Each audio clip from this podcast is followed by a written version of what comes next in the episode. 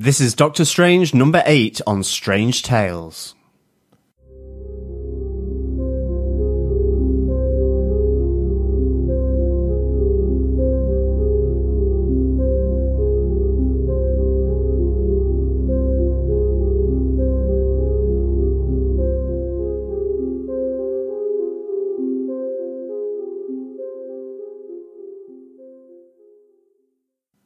Welcome back, fellow defenders. Welcome back, the Supremes. This is Strange Tales on Defenders TV podcast, where we are looking at our spoiler filled discussion of Doctor Strange, issue number eight by Mark Waid and Javier Pina.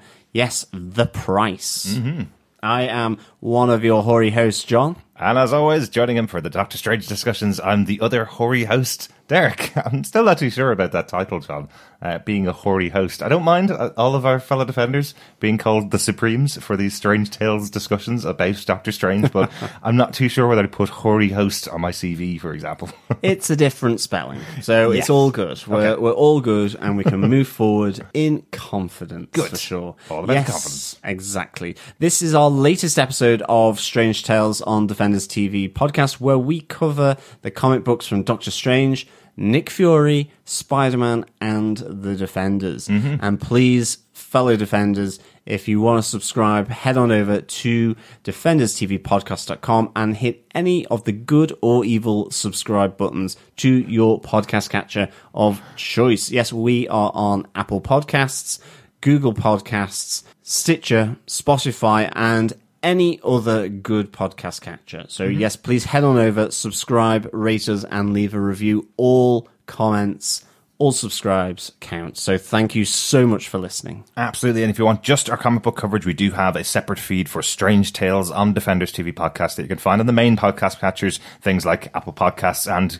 Google Podcasts. So make sure you subscribe to just Strange Tales. We're going to have lots and lots of comic book goodness coming up, which we'll talk about later on in the episode. We'll tell you all the stuff that we're going to be covering in between our Defenders TV podcast shows now that we're finished off on our Daredevil coverage and the next uh, show that's going to be coming out is going to be Punisher next year. So keep with us on the comic book podcast discussions on Strange Tales on Defenders TV podcast. Yes, but Derek, what are some of the issue details for this issue of Doctor Strange? As always, this arc of Doctor Strange is being written by Mark Waid. The pencilers on this book are Andres uh, Ganaldo and Javier Pina. The inkers are Javier Pina and Andy Owens again, uh, with the color artist of Carlos Lopez. And that wonderful cover with the battle between Doctor Strange and the returned Baron Mordo is done again by Kevin Nowlan, who does great covers for these books. This one is quite similar to the battle that we saw last issue with Doctor Strange versus Doctor Strange on the front cover, but I really like the kind of contrast between the two that now we see Baron Mordo returned, really. I think it's quite cool to see this battle between the two of them above Bleecker Street. Absolutely. It, it's a really nice front cover um, with that sort of very dynamic battle going on between the two. And there's some really nice artwork again, as I think there has been through this whole series of Doctor Strange comics by, by Mark Waid. But Javier Pina here really does uh, provide some great panels within this comic book that I really, really enjoyed. Yeah, there's definitely some great stuff in here. This issue, as John mentioned, is called The Price Part 1. I don't think there's going to be a part 2 of this. I think next issue is actually called Bleaker, but sometimes with comic books, you're not exactly sure what the title of the next issue is going to be unless it's in a big arc that's going on. Uh, but this one is called The Price, very importantly, as we always see in Doctor Strange. When he uses magic, there's a price. We'll definitely be getting into that as we go through our discussion on this issue. This issue was released on Wednesday, the 21st of November, just a couple of days ago. So, John, do you want to tell us what Mark Waid gave us with his synopsis from the opening of this book, Doctor Strange number 8? Sure. Using materials he crafted in his extra dimensional forge, Doctor Strange rescued his friend Kanna from servitude as a mystical tech expert for an alien army and brought her to see Earth for the first time. But there was an impostor in the sanctum, Strange's former assistant, Casey Kinmont. Casey once gave up her soul to save Stephen's life. Strange could think of little else while he was questing to restore her, including a monster that threatened the realm. To concentrate and defeat it, Strange temporarily placed his memory of Casey, but that memory was lost until she reappeared, posing as the Sorcerer Supreme. Strange has gone after the powerful and the dangerous Casey, pleading for her to reveal the name of the dark magician who stole her soul. And then the man himself arrived. Baron Mordo. So, welcome to the price part one. Mm-hmm. Yes, and straight into incantation number one. Very fitting because we have Baron Mordo revealed as the enemy. But is he? Is the question. um, this is uh, a really nice reveal. You know, he's the classic enemy of Doctor Strange, um, who you know felt aggrieved that the Ancient One ultimately put her trust in him uh, and the the training that she had provided. So it, it really was a jealousy element here. I think the thing I've really enjoyed seeing in this issue is how he is very focused on uh, the fact that the use of magic has a price. Mm-hmm. And the arrogance of Doctor Strange, you know, has another one of your epiphanies, I think he, he talks about. Um, is is that what you're using now to comfort yourself to to pretend that you can do as you wish without any consequence. And I think that's a real nice nod to uh, the Doctor Strange film, where the final post credit scene does show Baron Mordo coming to another magician to take um, that special magical power uh, away from him, uh, so that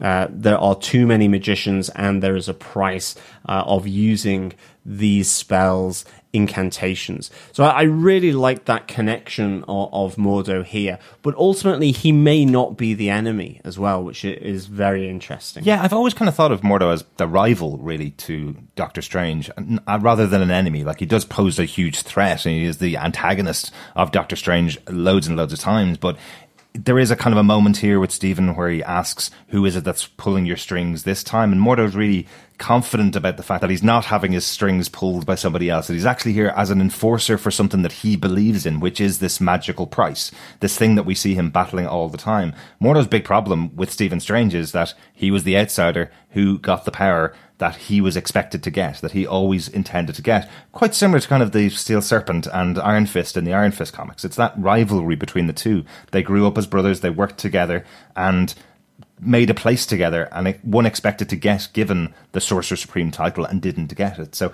kind of cool to see that back. And I do love that last issue in issue seven, it was revealed Baron Mordo's back again.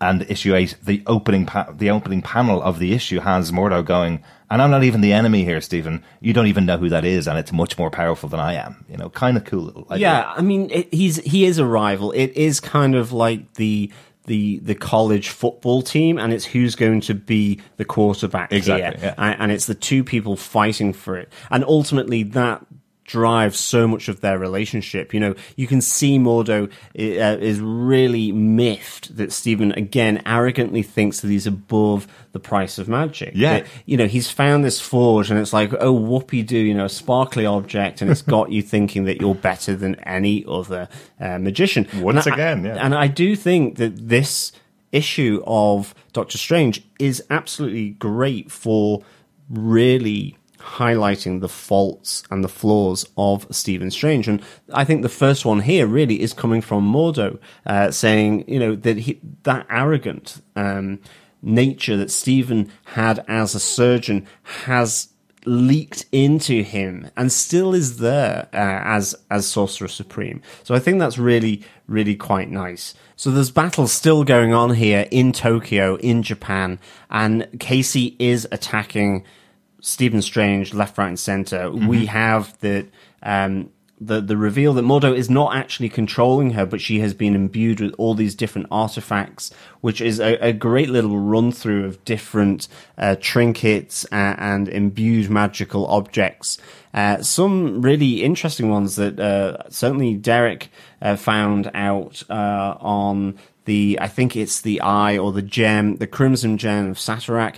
Really interesting uh, provenance to some of these um, these mystical objects, of mm-hmm. which uh, Mordo says some haven't even been used in this realm before. Exactly, and that's one of the important points, isn't it, about this fight between Stephen and and Baron Mordo? He's basically telling Stephen, somebody wants you dead so bad, or somebody wants you out of the picture so bad that they're willing to allow the use of some magical objects that have never been allowed to use in this realm before. Yeah, the one that John was mentioning, the Crimson Gem of Cyttorak, this was an interesting one because it's put out in text on the on the page and you could just pass over it. He basically says she is carrying a Crimson Gem of Cyttorak, which makes her unstoppable, a juggernaut. And I kind of thought, oh, that's just kind of flowery language for very strong. But actually, I never knew this because, you know, don't know every comic in the world. I'm not a huge X Men fan either. But the character of Juggernaut, I always thought was a mutant who could just run at people and kill them and was very strong. He's actually not a mutant. He is powered by the Crimson Gem of Cyttorak.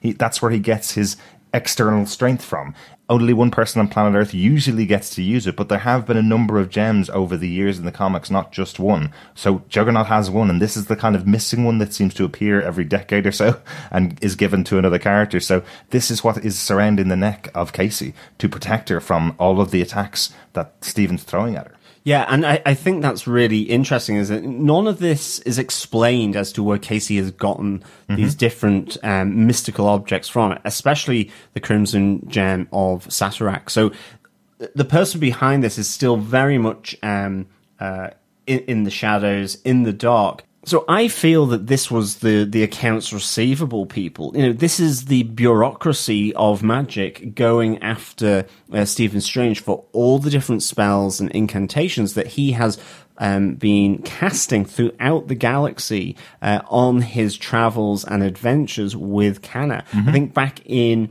uh, issue four, we see that after he has put the shroud around the the planet, that then we see, um, you know, the administrator really. Uh, going, okay, you know, this is going to come at a cost. And we did go, when is this going to play out? And again, I felt that this is where it was playing out, that yeah. they had sent their enforcer, which Mordo calls himself mm-hmm. here, um, to get that payment that is owed by Stephen Strange.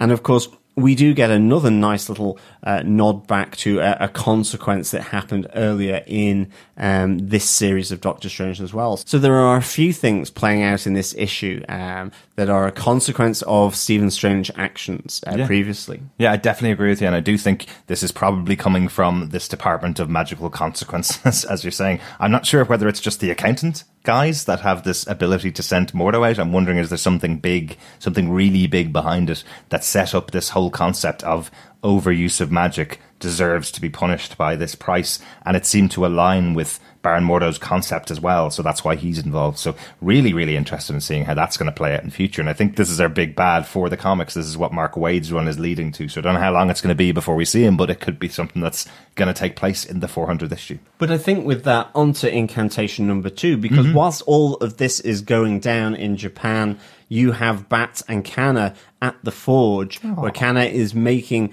a, a new mystical item, uh, you know, a, a hybrid between uh, magical power and technological power mm-hmm. and scientific power. And this is all coming together, but Bats is getting worried. Aww. He, he's really, um, getting himself worked up here. And, and it's a very cute moment where Bats is asking again, uh, do you think the doctor's all right? And she's like, you keep asking me this every two minutes. But ultimately, Bats, his tongue is wagging, uh, not his tail in this Aww. instance. Uh, he really is wagging his tongue mm-hmm. off. Um, and he talks about how Casey, as the Sorcerer Supreme, when he thought she was the Sorcerer Supreme, was telling him all about the adventures and travels with Kanna as they went around the galaxy. So that's the one I'm wondering about. Bats is telling us that Casey told him all about the adventures that were happening with Doctor Stephen Strange, the real one, and Kanna going around the galaxy.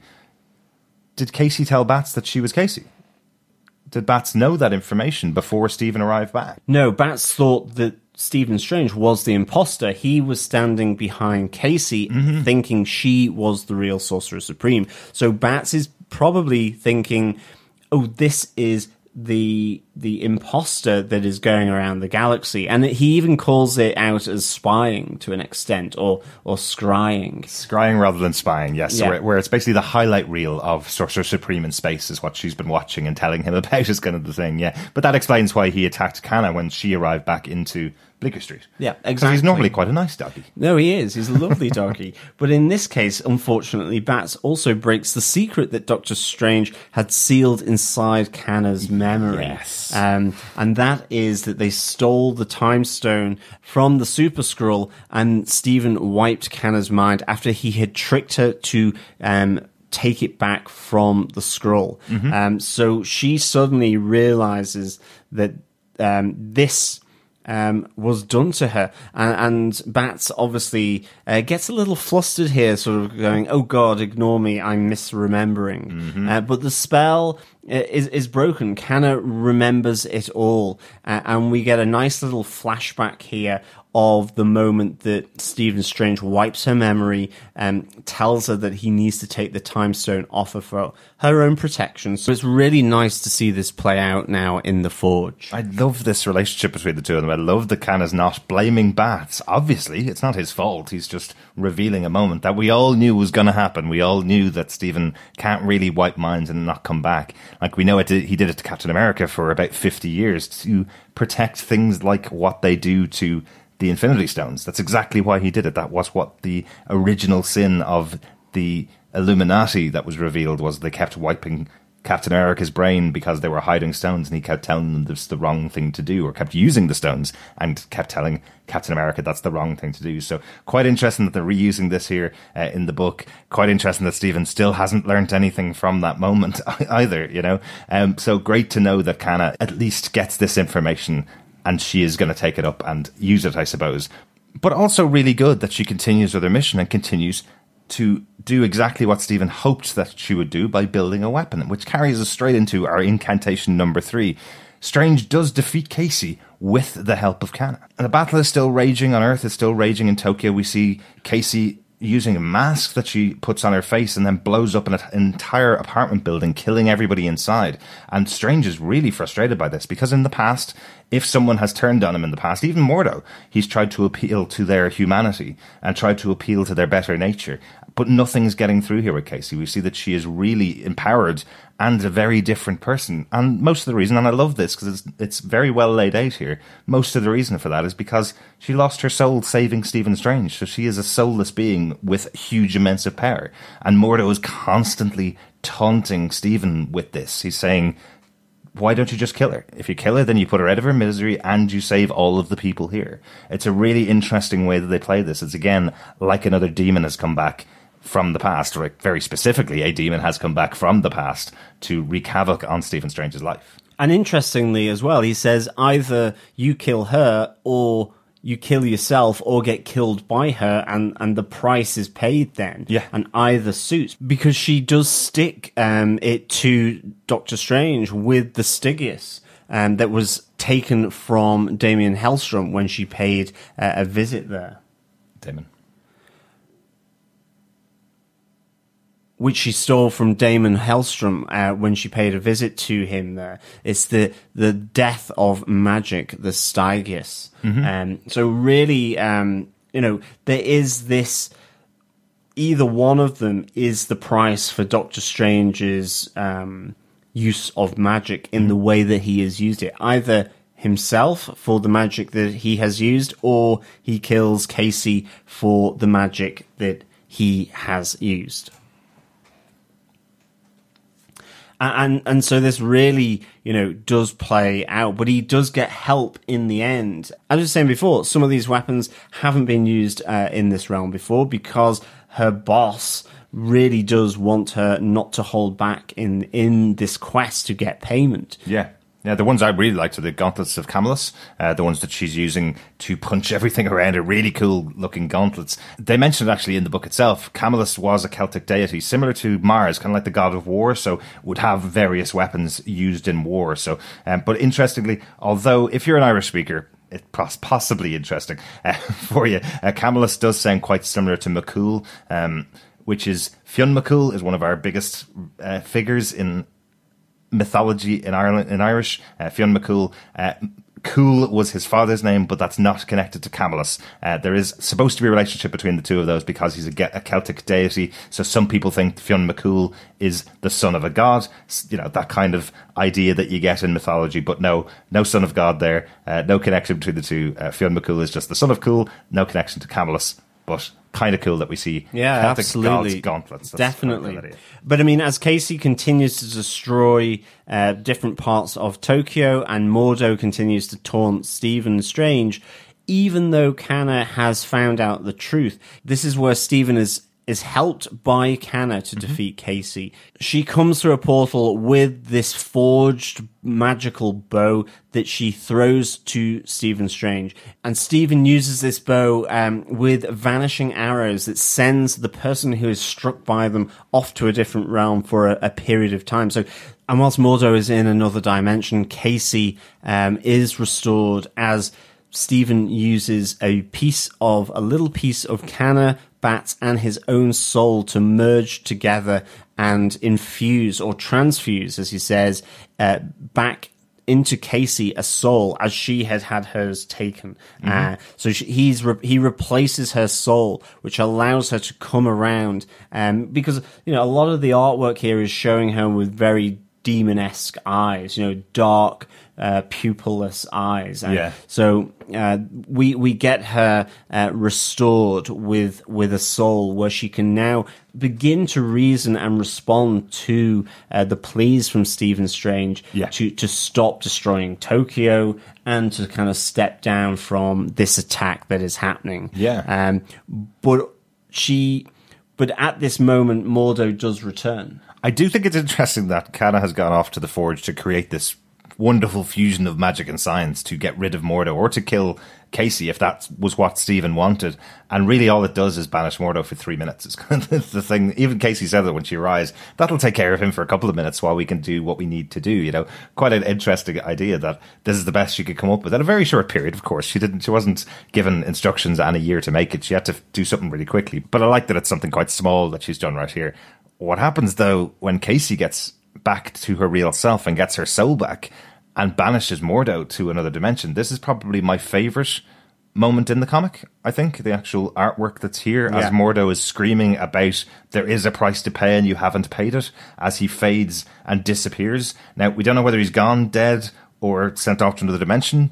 Probably likely he's not dead, uh, as it is Baron Mordo, who survived for many, many years at this stage. But I do absolutely love the artwork here. Yeah, it is one of my favorite bits of artwork here uh, as well. I think on, on the digital comic, it's on page 18, uh, and it's where his whole body gets consumed by flames and his face just gradually melts into flame, as does the text with magic comes at a price as he screams it. So, so good. I have to say as well that I think the, um, the artwork of, um, the souls, the, the, the little fraction of soul uh, from Bats, Kanna, and Doctor Strange being transfused into Casey is absolutely gorgeous as well. In fact, the whole page of that artwork is really good, but in particular, where um, the transfusion is taking place to awaken her back into reality, um, is just so uh,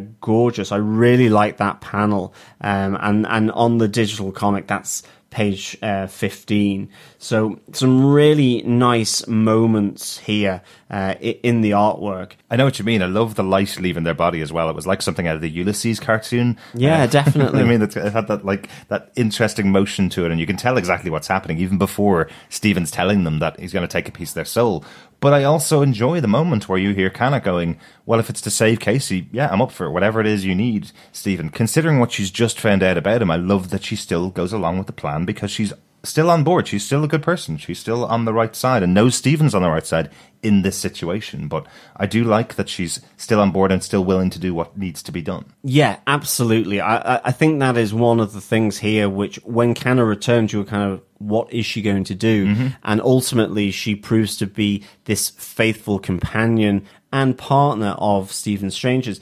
But I I love the little bit of humor as well that, you know, Stephen is forgiven by Casey. She understands. She didn't feel that he needs to apologize. Um, you know, she's banished Mordo to protect, I think, Kanna. It seemed as though Mordo was firing at Kanna, at Stephen Strange after he'd returned from whichever realm he had been banished to. But she suddenly goes, I have an urge to bark.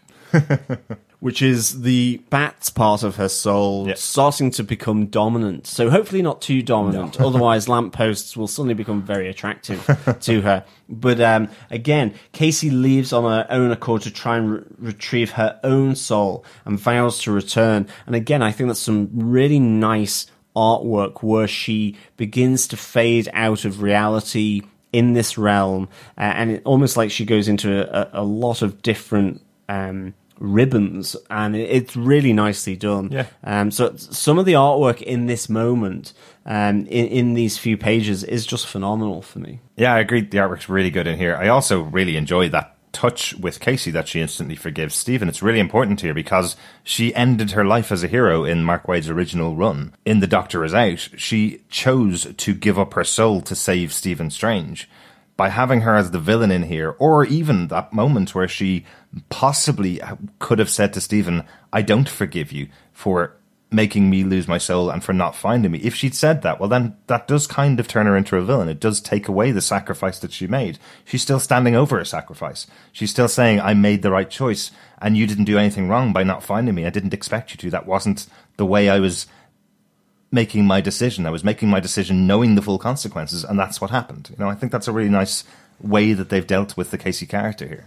Definitely. Um, you know, this is a really nice moment, I think, uh, for the character of Casey Kinmont. And uh, I think that, you know, she will return, and I hope she does, because, again, even that, you know, she is so bound up with um, the new people or the new powerful entity that is after Stephen Strange that she cannot share who is on uh, the attack to Stephen to get him to pay that price. I think that's interesting as well, isn't it? She, they, she specifically says she's got spells on her where she Yeah. can't actually say anything.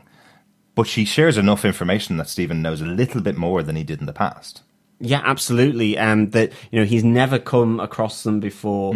They are very powerful, and they are very, very angry about Stephen not paying the price of magic that is due on the basis of all his shenanigans in in space. Yeah. shenanigans in space. It's the new TV title. for in space. exactly. It does kind of sounds like the finance department of magic. Uh, It really does, yeah, exactly. I've had some run-ins with the finance department before.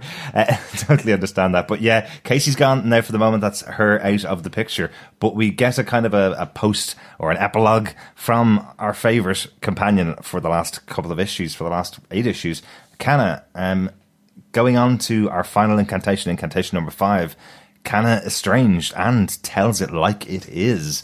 Um, what a great moment here with Kanna really laying it all out to Stephen, you know, kind of saying to him, I've been with you for so long now. I thought the two of us were companions. I thought the two of us were really friends and got to know each other really well. I've helped you shape your destiny, and you're still lying to me. And here's the reason why. It's a great moment. She just unloads everything on him. You know, this whole concept of, I know you didn't just wipe my mind to protect that you had the time stone and to protect the fact that you made a deal with me that you never were going to keep that bargain of. The real reason why you wiped my mind is because you wanted to create a secret that only you knew because that makes you feel powerful. It's such a vitriolic statement. And to be honest, it's absolutely right. We know this Absolutely. from Stephen Strange. Yeah, Th- I mean, this is so good. I absolutely thought it. It, it's needed. Stephen Strange does need to be put in his place, um, and I think even Mordo doing it here. You know, S- Stephen Strange does not learn. He, I, and I, I think Kanna sums it up really, really well. That you know that little bit of ego that remains from when he was the neurosurgeon, who only he knew some of the procedures that um, he did and other people didn't. And that power that it gave him, that he had that secret that no one else knew, and he could leverage them with that or hold it over them. Um, you know, that he knows something that, that they don't, um, has effectively makes most of his companions make makes them feel stupid. Yeah. And ultimately, the consequence is that Stephen Strange is and will always be alone because he makes his friends, his partners, his companions, whatever you want to call them, feel stupid because he is still using and still has some of that ego that we think had left him inside of him and that ultimately um, pushes people away alienates people. And I, I, thought this was really really really good. Um, so i mean fur jews you know not many comics tear down their main protagonist uh, in multiple ways all the time. They are either the bee's knees, you know, the best thing since sliced bread, or they are, you know, just perfect. Yeah. And, and I, I think, um, you know, or in moments that they have these flaws. Stephen Strange always has them. And in some ways, he, he is a powerful entity, but he cannot overcome the the most human part of it, which Yeah. is his ego. Just tell the truth, Stephen. That's kind of, kind and, of and I, I thought that was superb, and I, I thought it was great that Kanna pulled it out, and I like the fact that again, you know, this is where we see things playing out from earlier issues where he has taken this executive decision Mm-hmm. that only he feels he can make. He's not going to ask the other person, and I mean, she says it to him. Uh, I would have probably agreed with you if you had had this conversation with me, but instead you assume that I am not going to be able to have that rational conversation, that you are somehow better. I mean, it does smack of him as the neurosurgeon. It really links into those thought processes that he had and how he behaved. So, yeah, really good. Absolutely, absolutely, and and once again, this is something that we do see quite regularly in the Marvel comics comic books. There's a couple of other characters very similar to Doctor Strange. We obviously have Reed Richards, who's the scientific version of Doctor Strange, the one that thinks everything he does is right because well, science told me so. Uh, we have Stephen, who just believes that magic and his incredible privilege allow him to decide and determine what's going to happen. But you're absolutely right. I love this about Doctor Strange as a book that it always tears down its main character. This is a huge moment, obviously, in the book. It did lead to a little bit of feedback over on our Facebook group. Uh, Rebecca simply said, Kanna was right in this book. Uh, Ronaldo responded with, um, definitely her words must have stung for Stephen because they were so true, but good on her for telling him. Oh, absolutely, And yeah. it is interesting. All of us as readers and, and people who enjoy reading Doctor Strange, I'll count myself among them now. I'm really enjoying Doctor Strange, but um, all of us that read him know how flawed he is and kind of enjoy those stories where he gets torn down. We don't want to see him on a pedestal all the time. It kind of makes him a different character from the superheroes that we see, where you want to make them have a good day. Like with Spider Man, you always want to make sure that he has a good day and that the people around him are happy. That doesn't always happen. You have to have problems, of course, for your characters. But some days you just want to see Stephen Strange get slapped in the face and told, don't make that decision and put everybody else in jeopardy or tell everybody else that they're wrong and you're right. You know, you kind of want to see that sometimes with Stephen. Yeah, m- most definitely, most definitely. Um, so a really good um, ending to this issue of Doctor Strange, issue number 8 Um, and of course, we we get that sneak preview for the next issue, which is called Bleaker, and we have the shadow uh, falling across Stephen Strange in the Sanctum. He's got his incantations to the ready in defense, but this shadow has a bowler hat and is carrying a briefcase. Yes, So- Dum Dum Dugan is back it in really the Marvel is. universe. And It's he not. has been in accounts receivable. Um, I It's not Dum Dum yeah. Dugan, but um, I don't know. I don't know why I'm thinking this. I have it in my head because I read some of the earlier Strange Tales books this year. I read some of the ones back from uh, back from the '60s, and I have it in my head that at one point we had Wong in a bowler hat uh, in Bleecker Street before, and I'm wondering if this is. This panel is just the return of Wong, and something else is going on in the book. I'd love to see Wong back in time for the 400th issue. I'm sure we're going to see some moments with him, but I'd love to see him back. That'd be quite cool. Um, what do you think, John? Anything, any ideas? Is this going to be our big bad arriving? I think that might possibly be it as well. I think it's a big bad, and I think it's someone new. I mean, that's kind of what Casey suggested. Mm-hmm. You know, Mordo and her didn't really seem to give anything away that it could be Wong. Plus, in Damnation, Wong kind of came back to be on Doctor Strange's side. Yeah. And so maybe it would seem strange that that would happen. But nonetheless, it could also be that Wong is going, well, he's not learned, has he? Um, he's still doing stuff where he thinks he is all powerful, omnipotent, and can get away with anything. Um, and enough is enough. You know, he's already left him once um, i- in the recent past uh, of of comic issues. You know, Yeah, yeah. so I think uh, I think it'd be interesting to see who it is. Really, Yeah, I, I just thought he was returning to kind of join back up with Stephen uh, before this big bad arrives. But we'll see. We'll see what happens uh, when that book comes out next month. But overall, John, do you defend this issue of Doctor Strange, issue number eight by Mark Waid and Javier Pina? I really do. I give this four and a half misrememberings out of five. This was a really good issue of Doctor Strange. It, it linked back through to the series so far um, in in the comic books.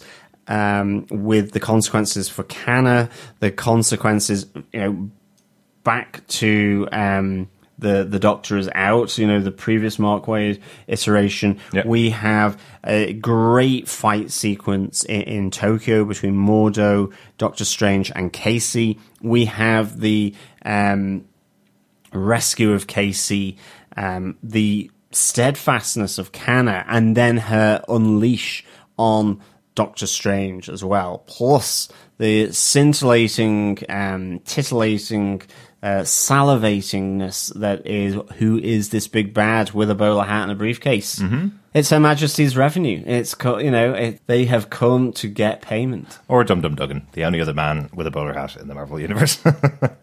Excellent. Now, I really enjoyed it myself as well. We actually do have a bit of feedback for this episode. John Ronaldo from Into the Night, the Moon Knight podcast, sent us his thoughts on this issue. Yes, Ronaldo says a thoroughly enjoyable issue. Although the art jumped from section to section, the art during the battle between Strange, Mordo, and Casey had a 90s vibe about it mm. in a good way. Speaking of which, I loved the fight. There were huge stakes, and at the end of the issue, I was still thinking of the innocents lost in that building collapse at the hands or the eyes of Casey.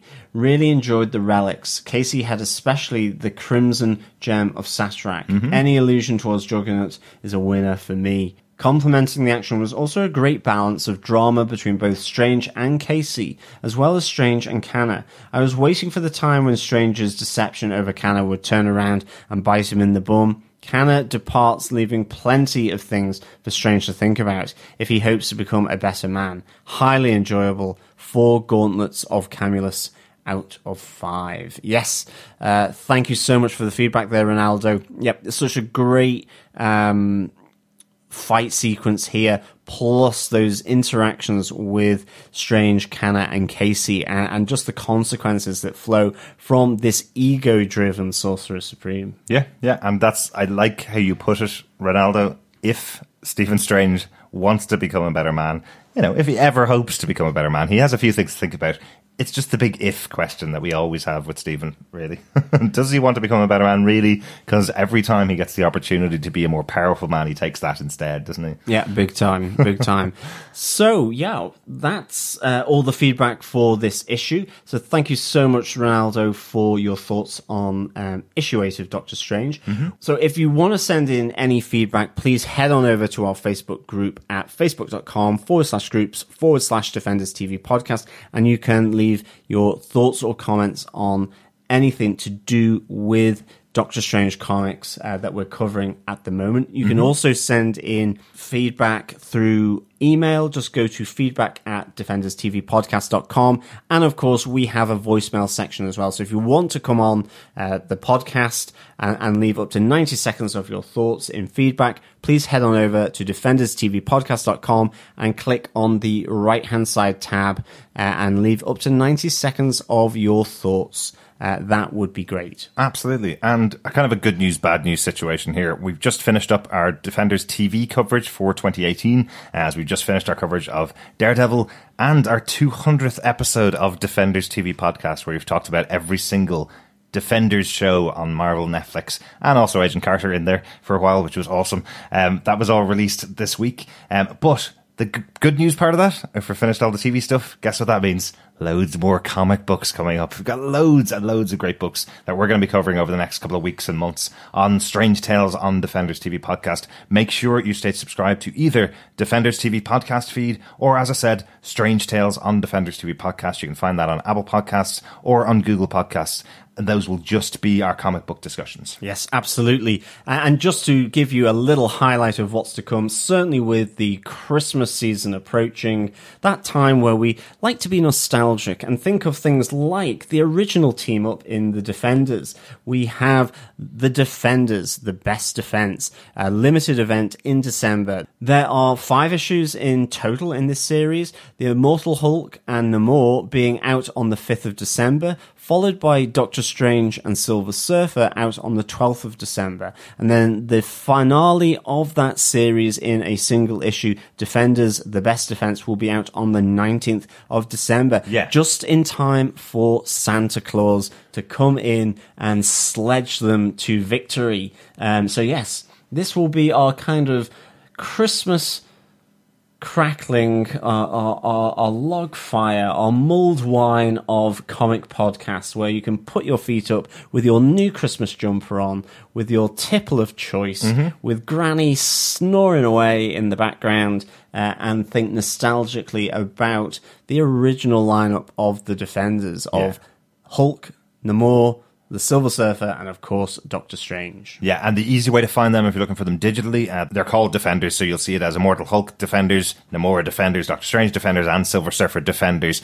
and then you'll see Defenders, the best defense. Those will be the five issues that we'll cover in the series. Most likely, we're going to record a podcast about each one of them, probably two issues per podcast. So we'll probably do Immortal Hulk and uh, Namor in one podcast, and then the other two the next podcast, and then the finale in a final podcast uh, over the course of the month. Not exactly sure how we're how we're going to cover it, but that's roughly how I think we'll do it. Uh, so we keep them separated into their five issues. Um, but we have other stuff. Chris, our co-host from Defenders TV podcast, will hopefully be making his debut on Strange Tales with the Spider-Man event of this year, Spider-Geddon. It's a five-issue lim- limited series as well. The first four are already out, and the finale arrives exactly the same day as the Defenders finale arrives on the 19th of December. So that probably means that we'll be talking about this series early in the new year with all three of us, myself, Chris, and John, while we take a little bit of a break over Christmas. We don't want to give you everything in one day uh, and have nothing for the rest of the year. So we'll probably do Spider-Geddon as our next event at the start of January. Yes, and of course, because Chris is a huge Spider Man fan, and of course, Spider Man being co created by Steve Ditko, who also was involved with Doctor Strange, there's the link. We are also hoping to do some more Spider Man coverage with the review of Into the Spider Verse, the new animated movie from Sony. Featuring Peter Parker and Miles Morales. Yes, really looking forward to that. It's actually looking really cool. Uh, that's out on the 5th of December as well, along with almost everything else that's coming out. Everything starts on the 5th of December. Guess what else is out the 5th of December, John? Is that issue number nine of Doctor Strange entitled Bleaker? Yes, it really, really is on the 5th of December. So we will be comic book podcasting to the max in the run up to Christmas. Yes, yes. And beyond, of course, into the new year, from nostalgia into the future, as it were. Uh, you know, we will be back um, for that issue number nine of Doctor Strange, and we'll be back with some neighborhood nefariousness that will be taking place. Uh, around Bleecker Street and around the Sanctum Sanctorum. Um, and again, yes, it's our final issue before the 400th issue of Doctor Strange. Yes. Yeah, I'm really looking forward to it. Really been enjoying this discussion about Doctor Strange, this ongoing discussion about Doctor Strange. Make sure you stay subscribed, and hopefully we'll hear some feedback from you soon as well. Thanks so much for joining us. We'll talk to you again next time. Yeah, as always, fellow defenders and the Supremes, it is a pleasure speaking with you. I'm off out back because I feel the need to bark. woof, woof, fellow defenders. Uh, and then we'll be back with you soon to speak about all things nefarious. Bye.